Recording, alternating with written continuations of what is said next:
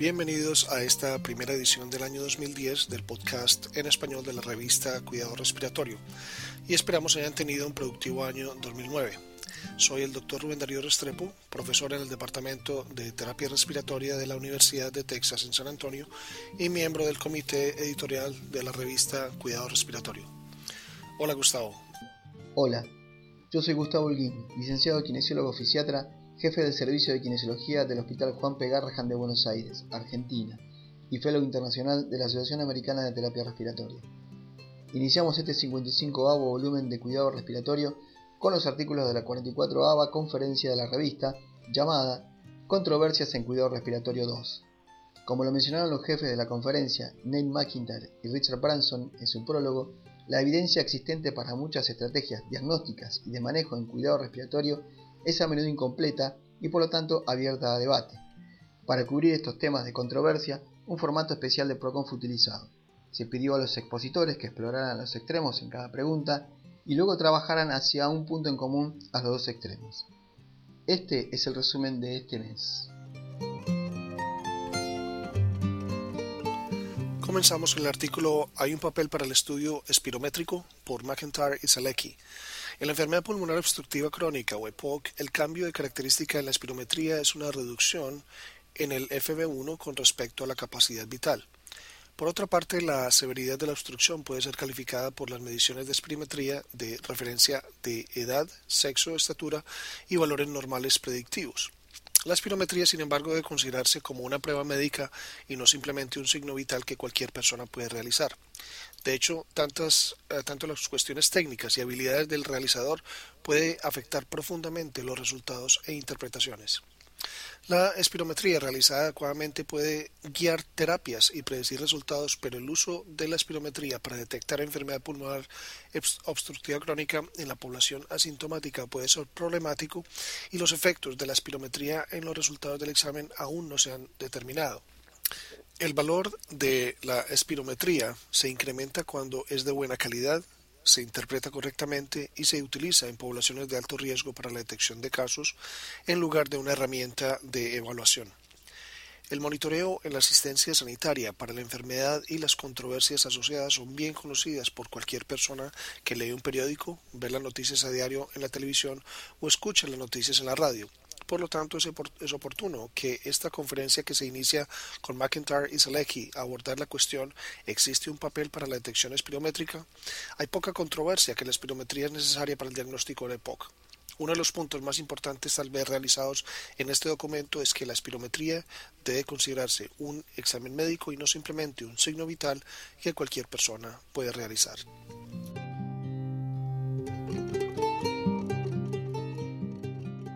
Siguiente es el artículo de Cecier y Gay. ¿Son útiles los corticoides en la etapa última del síndrome de distrés respiratorio agudo?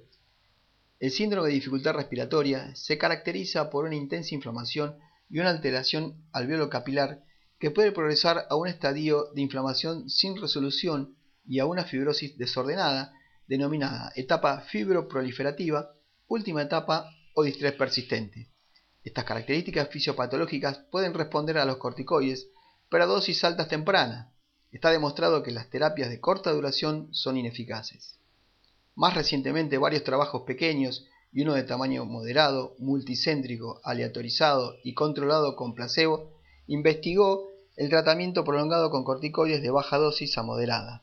El ensayo aleatorizado y controlado y el metaanálisis demostraron consistentemente una mejor oxigenación y una menor duración de la ventilación mecánica con la metilprednisolona.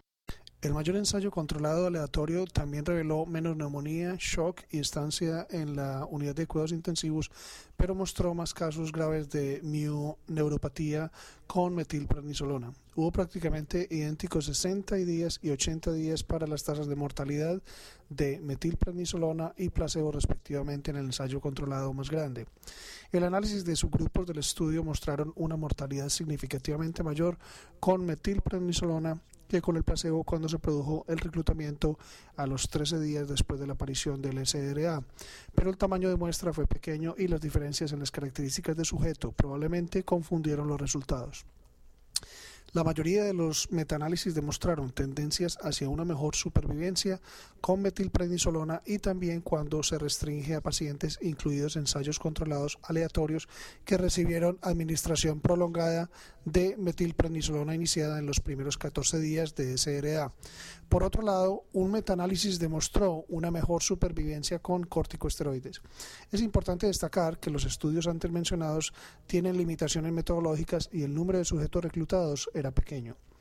Los expertos difieren en sus recomendaciones en relación con los corticosteroides para la fase tardía de la SDRA, aunque un grupo de consenso apoya una recomendación débil de baja a moderada dosis de corticosteroides para la SDRA de duración inferior a 14 días. Si se administran los corticosteroides, se recomienda la vigilancia de infecciones, la evitación o evitar los bloqueadores neuromusculares y la reducción gradual de los corticosteroides. Los pacientes deberían ser capaces de seguir las indicaciones antes de la extubación por King, Moore y Epstein. La determinación del momento óptimo de la liberación de la ventilación mecánica requiere una evaluación exhaustiva de múltiples variables que pueden dar lugar a fallo de extubación. Se estima que entre un 5 o 25% de los pacientes fallan la extubación. Los parámetros tradicionales de estética no predicen fracaso de la extubación con precisión y por lo tanto se ha puesto la atención para mejorar la toma de decisión de la extubación a través de la evaluación de elementos que pueden resultar en la incapacidad para proteger las vías respiratorias como el exceso de secreciones respiratorias, tos insuficiente y depresión del estado mental. La extubación es particularmente controvertida en los pacientes con depresión del estado mental e incapacidad para seguir instrucciones. Al observar los análisis univariados, los estudios reportados se dividen relativamente por igual entre los que encontraron y los que no encontraron que la incapacidad de cumplir órdenes aumenta el riesgo de fracaso de la extubación. Además, aunque el fracaso de la extubación es un factor de riesgo para los resultados globales pobres en poblaciones heterogéneas, su impacto en el paciente con una disfunción neurológica no ha sido adecuadamente determinado. Se informó que un factor limitante en todos los estudios es cómo se define la incapacidad de cumplir órdenes. La mayoría de los estudios utilizaron la escala de coma de Glasgow, pero esto es difícil de determinar en los pacientes intubados. Por otra parte, mediante el grado de coma mayor o igual de A8 de Glasgow, aceptada por muchos autores, es cuestionable, ya que algunos pacientes con puntuaciones más altas pueden ser incapaces de seguir instrucciones. Actualmente se está de acuerdo en que muchos pacientes que son incapaces de seguir órdenes, pero tienen la capacidad de eliminar las secreciones pulmonares, pueden ser extubados con seguridad. Un estudio prospectivo aleatorizado utilizando una definición más específica de comandos siguientes, sin duda ayudaría a eliminar algunas de las incertidumbres en esta población de pacientes. Luego tenemos el artículo Los estudios del sueño son adecuadamente hechos en el hogar por Gay y Selecky. Durante muchos años, la mayor barrera para el diagnóstico y el tratamiento de la apnea obstructiva del sueño, o AOS, fue el reconocimiento de la enfermedad. Este obstáculo está atenuándose a medida que más médicos de todas las especialidades son conscientes de la alta prevalencia de este síndrome y sus consecuencias al no tratarlo. La polisomnografía para el sueño de laboratorio ha sido considerada como la norma aceptada para el diagnóstico de este síndrome y se convirtió en una práctica lucrativa. Esto, lamentablemente, ha llevado a una concentración en el diagnóstico en lugar del manejo de la enfermedad. A pesar de que varias marcas de equipos de polisonografía portátiles han sido aprobados para la polisonografía en el hogar, los obstáculos al pago, principalmente del gobierno y también de los contribuyentes privados, han impedido que se generalice la polisonografía en el hogar.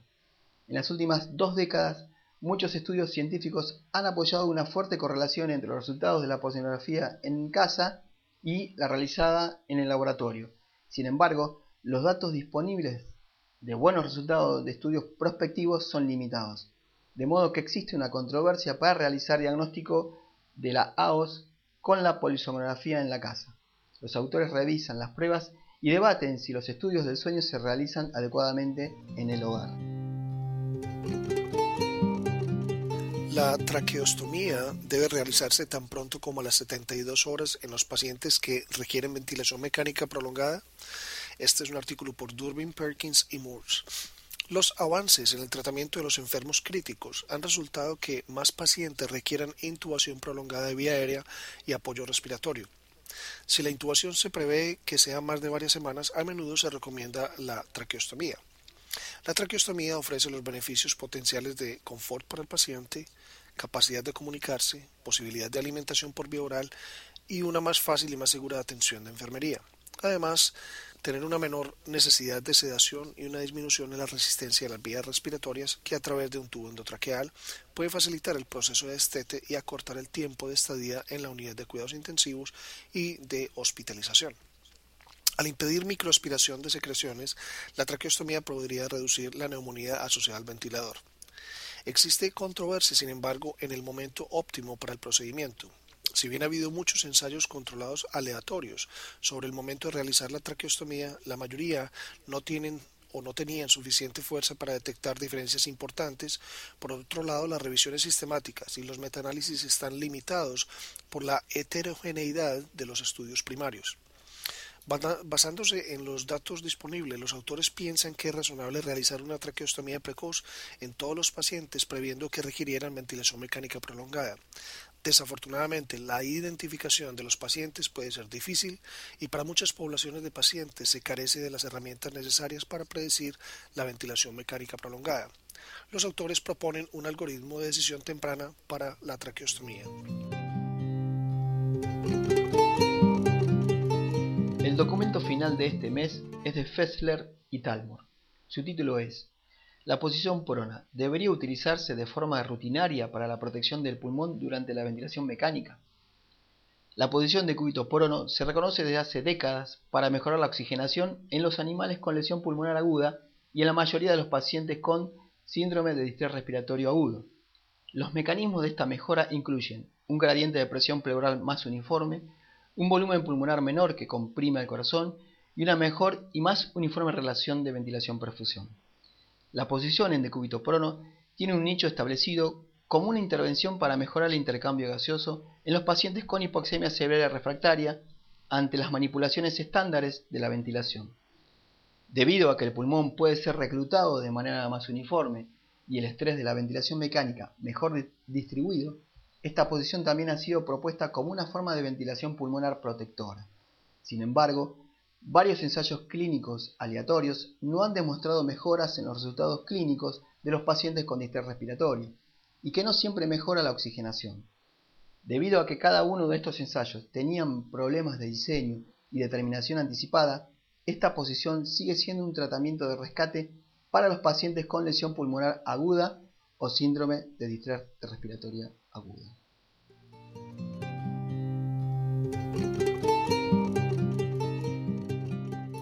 Les deseamos, Gustavo y yo, un feliz 2010 y los esperamos el próximo mes. Para recibir el contenido tanto de esta edición de la revista como de las pasadas, visite nuestra página web www.rsjournal.com y allí podrá suscribirse para recibir los podcasts de las próximas ediciones.